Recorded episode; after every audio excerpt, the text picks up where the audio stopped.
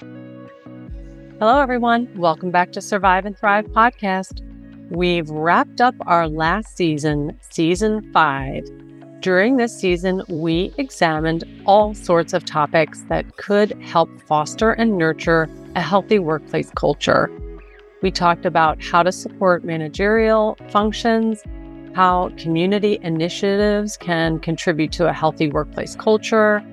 How do you navigate inflation and still invest in your people to create a healthy workplace culture?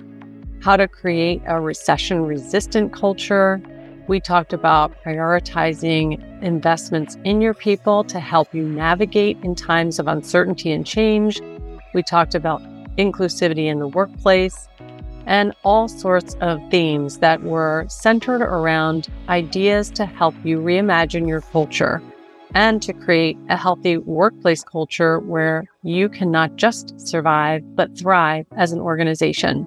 So we're leaving it here for now. We've got some exciting announcements that we're going to make in the weeks ahead. And in preparation for that, we're going to take a little pause in our podcast series so please do go back and check out some of our earlier seasons and some of the episodes from this season, including some of the materials that we are making available in the form of discussion guides to help you facilitate conversation with your team members and your leaders about how you can create and contribute to a healthy workplace of the future. So stay tuned. We will be back by the end of the summer, and we will share some great announcements at that time about where we're going next and what exciting things we're up to.